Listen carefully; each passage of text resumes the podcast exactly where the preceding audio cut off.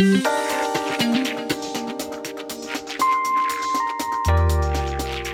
is a People First Radio podcast. A group of housing providers are saying we need to tweak some of our systems and attitudes around supportive housing. In a column that appeared in the Victoria Times Colonist last month, they called for changes to the Residential Tenancy Act and identified a tendency towards firefighting rather than systemic investments in solutions. The column came from the CEOs and executive directors of four different groups that provide housing the Aboriginal Coalition to End Homelessness Society, Our Place Society, the Victoria Cool Aid Society, and Pacifica Housing. Two of those CEOs, Kathy Stinson of the Victoria Cool Aid Society and Carolina Ibarra of Pacifica Housing, join me to share more on these issues. Carolina, what prompted you to reach out to the public like that? The group of supportive housing providers has been meeting monthly for just over a year now, just to you know share best practices and discuss our challenges. And one of the things we've been discussing is just how supportive housing in particular and homelessness is viewed in the community and all the different voices and criticisms, concerns. And we just wanted to make sure that we brought our voice uh, to the table as well. And so, before we get into discussing what some of those concerns may be, uh, I think it's important we we define for people what exactly we're talking about when we say supportive housing. In the column, uh, you wrote that Supportive housing began as a response to a range of support needs. It now serves a very specific demographic of people who require the lowest barrier housing and supports. Kathy, could you maybe explain a bit more about what we mean when we say supportive housing and what it looks like? Sure. So supportive housing, I would say, has, has gone through a shift in, in the last few years, and particularly uh, just before the, the pandemic, maybe starting back with the opioid crisis, what was then defined as the opioid crisis and now is referenced as a drug poisoning crisis. Um, you know, so so I would say for the last maybe seven to eight years, it's been shifting towards uh, working with with folks with with really critical challenges. So so folks that have uh, mental illness, that have substance use challenges, uh, that have been chronically homeless. So maybe they get housed for a little while, but they're not able to keep that housing, and so they cycle through the shelter system. And um, part part of that's driven by the lack of housing. There simply just isn't enough housing out there. And so really making sure that the supportive housing that was available was going to the to the people with the highest needs. So really a, a triage system for those that that are that are most challenged. And Caroline, I don't know if you would add to that. Yeah, I agree with Kathy. It's basically people with a history of chronic homelessness, mental health, addiction issues, and more and more people with some complex physical challenges as well. And so, uh, we have still less and less some sites that are very lightly staffed.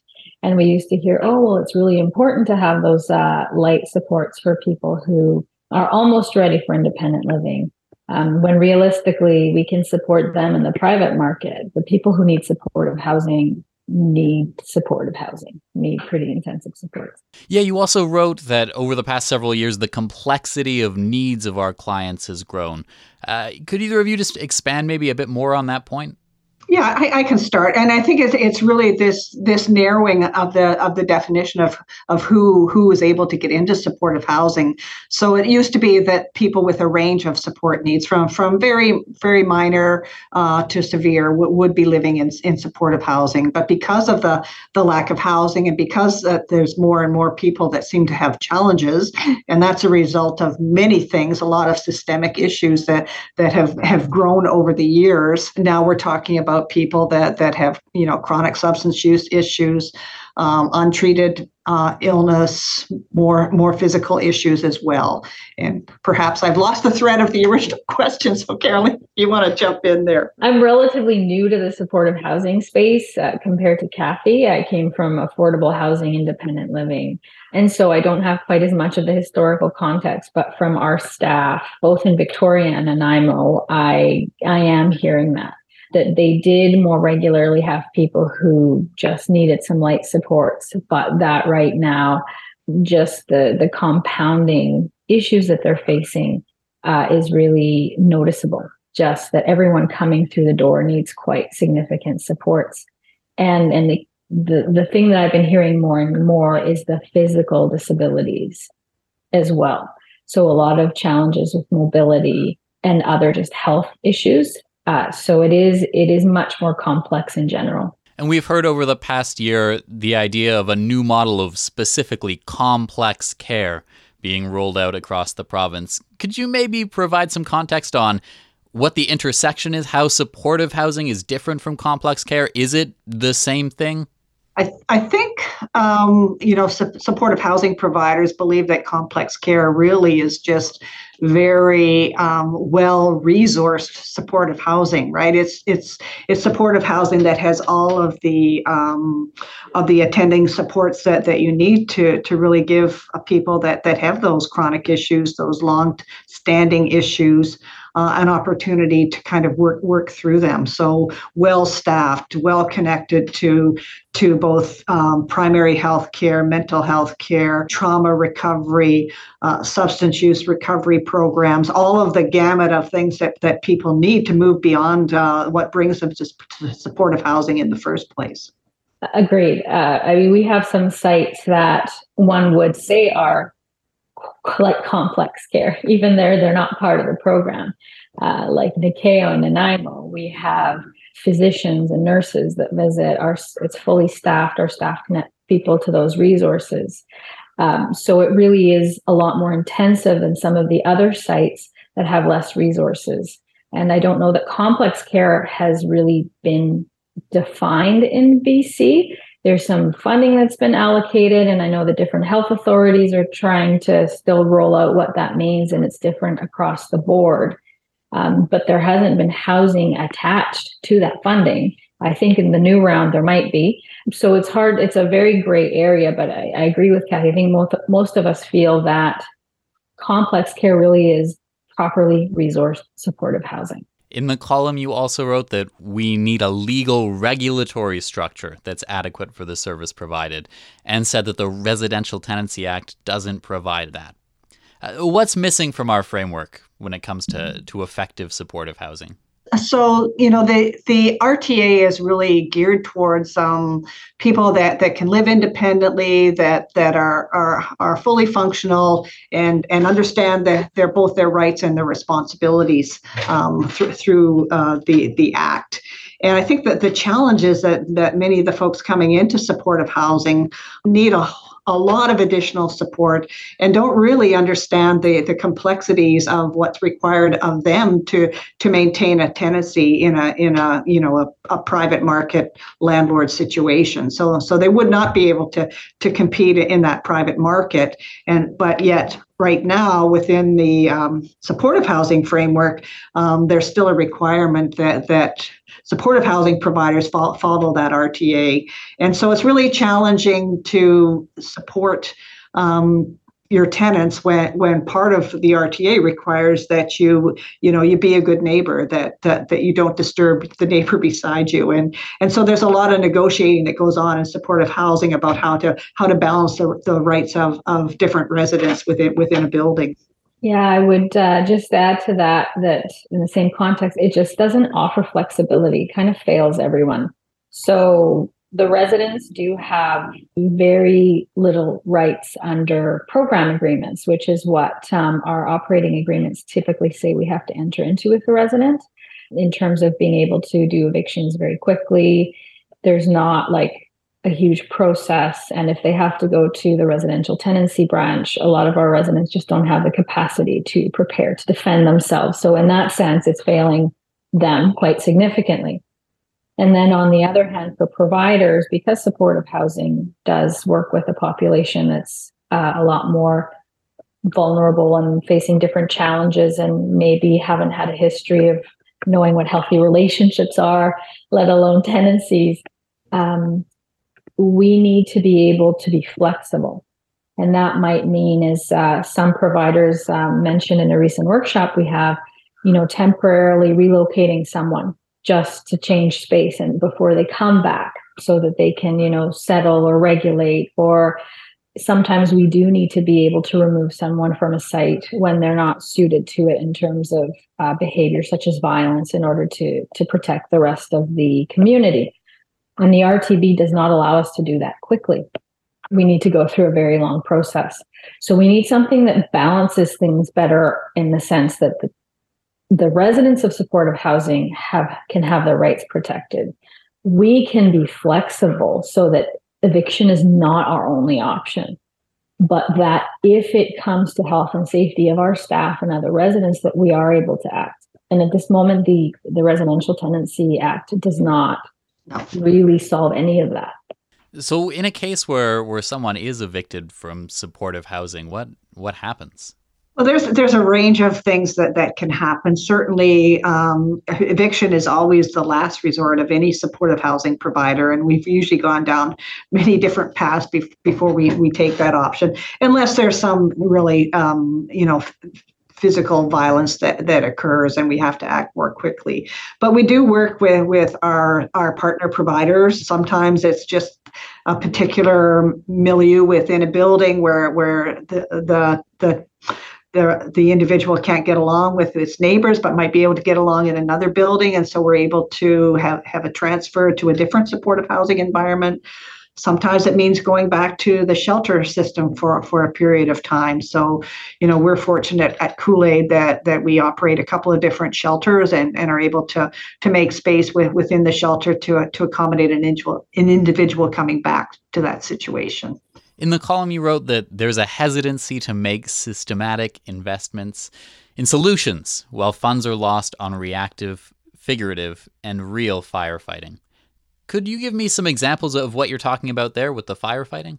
I think, you know, we know what works. And if we take Nikea, which is in Nanaimo, as an example, where it started and where it is now is very different. So, where it started, um, there was a rush to fill the building. The building wasn't um, finished when people started moving in. There were questions about how much staffing, whereas now we have a system. We have the infra- physical infrastructure, for better or worse, our, or, although the building could use could be much much better. We've got the amount of staffing and we've got the healthcare, and we know how that works. But in some of the other sites, there's this hesitancy to fund full, like full staffing.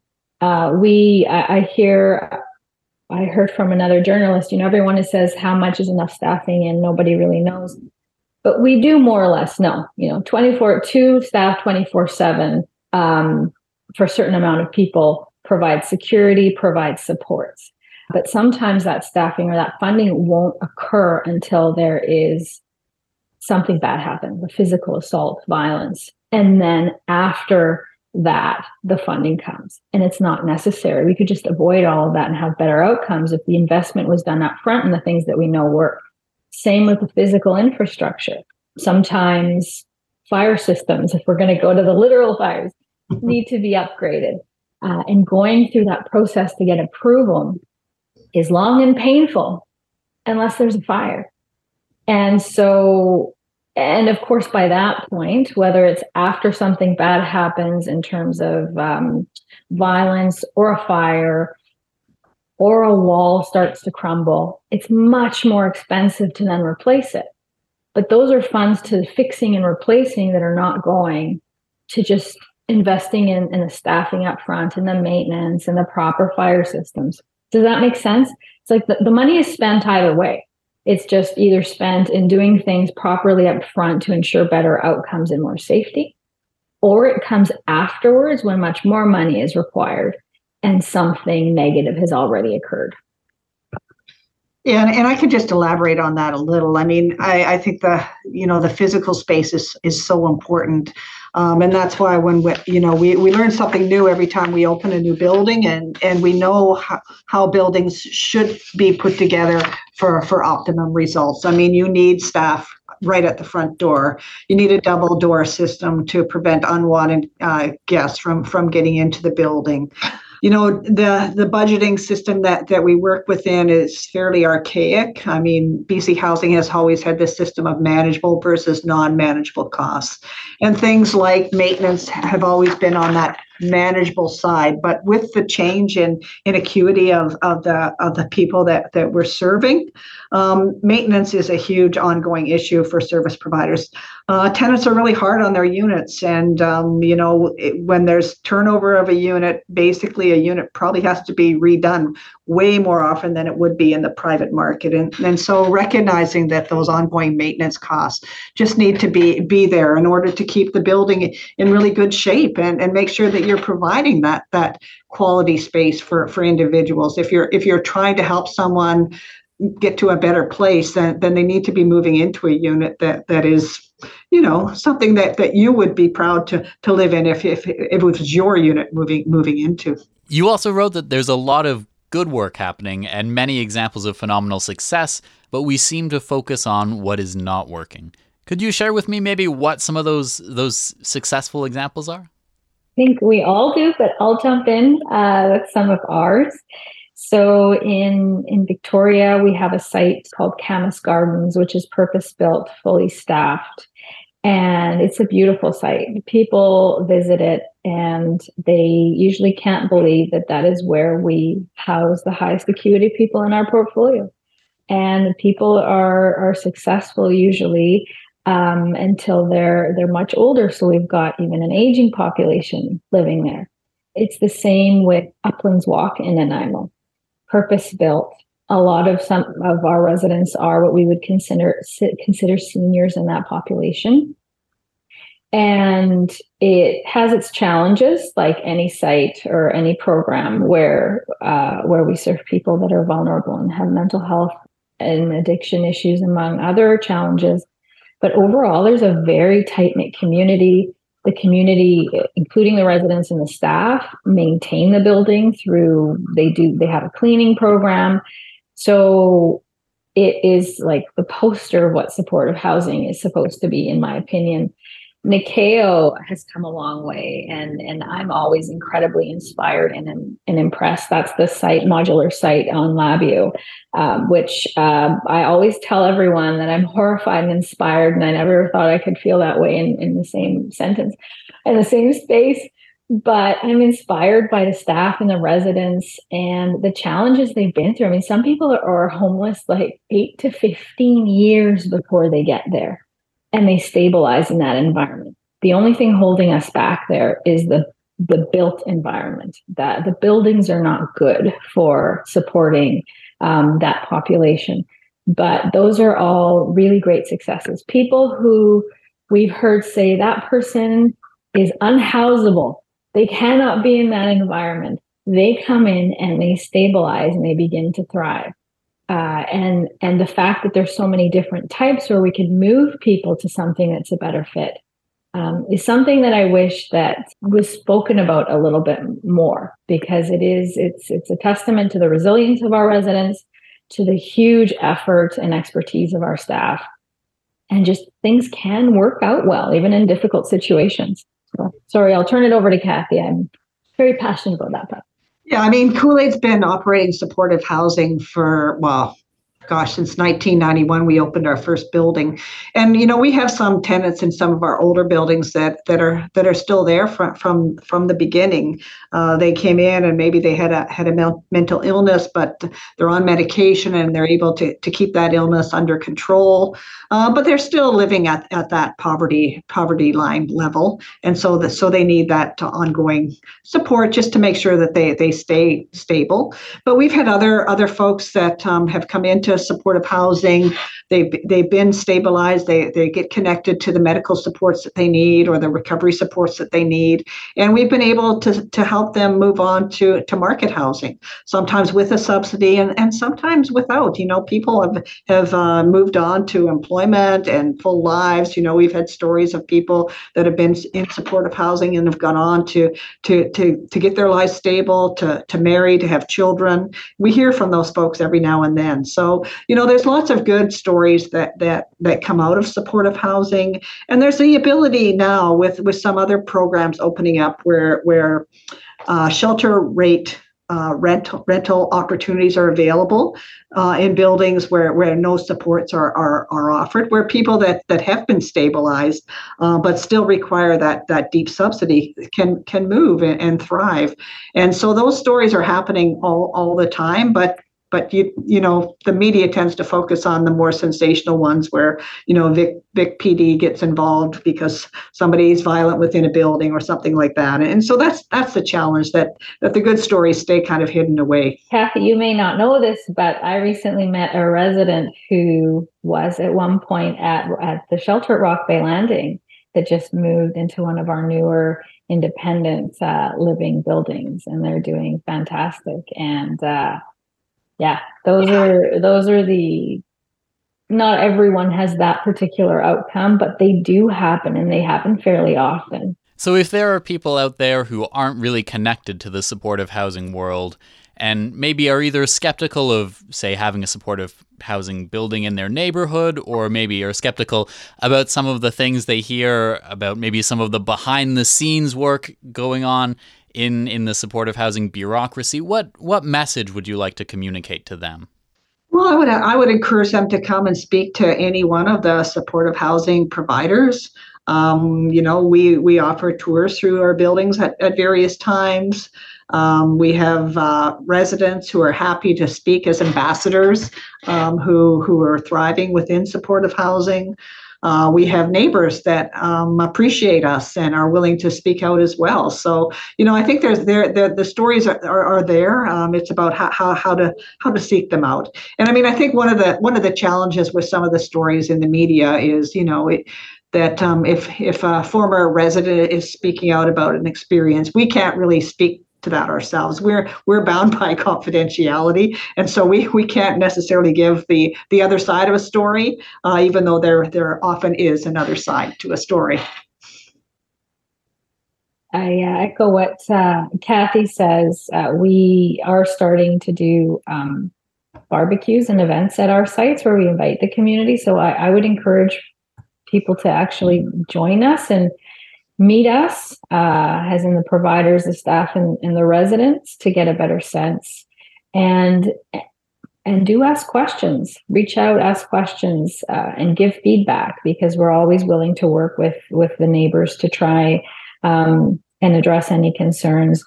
And what I, I do say to the public is when there's new supportive housing coming potentially to your neighborhood, rather than being concerned about there being supportive housing, ask and advocate that it has proper staffing and resources. That really, and proper building, that really is what will make the difference. It's not whether it's a supportive housing site or not, it's that it's properly resourced. And I think every single operator um, agrees with that and uh, and would welcome that from the community because we are we are in the same boat. We want these pro- programs to work in every neighborhood so we can house the people who need us so much. Is there anything else either of you would like to bring to the conversation today? Uh, the only thing I would add is that Cool Aid has has a, a, um, an email address, neighborfeedback at coolaid.org. So if if any neighbors ever concerned about any of our buildings, you know what what's happening around them, um, you know they're they're welcome to to connect that way. Uh, we try and post phone numbers for each of our building in so that people that are in the local neighborhood uh, can contact the, the building staff directly to, to have some kind of in the moment kind of support.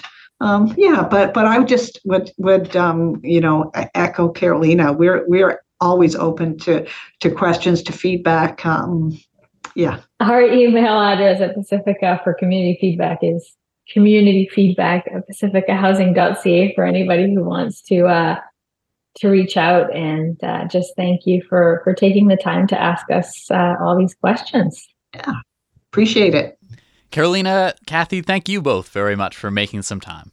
Kathy Stinson is the CEO of the Victoria Cool Aid Society Carolina Ibarra is the CEO of Pacifica Housing. People First Radio, People First Media, and People First Stories are community media projects of Vancouver Island Mental Health Society and are produced in Nanaimo, British Columbia. The opinions expressed do not necessarily represent the views of Vancouver Island Mental Health Society or its broadcast, podcast, and social media partners.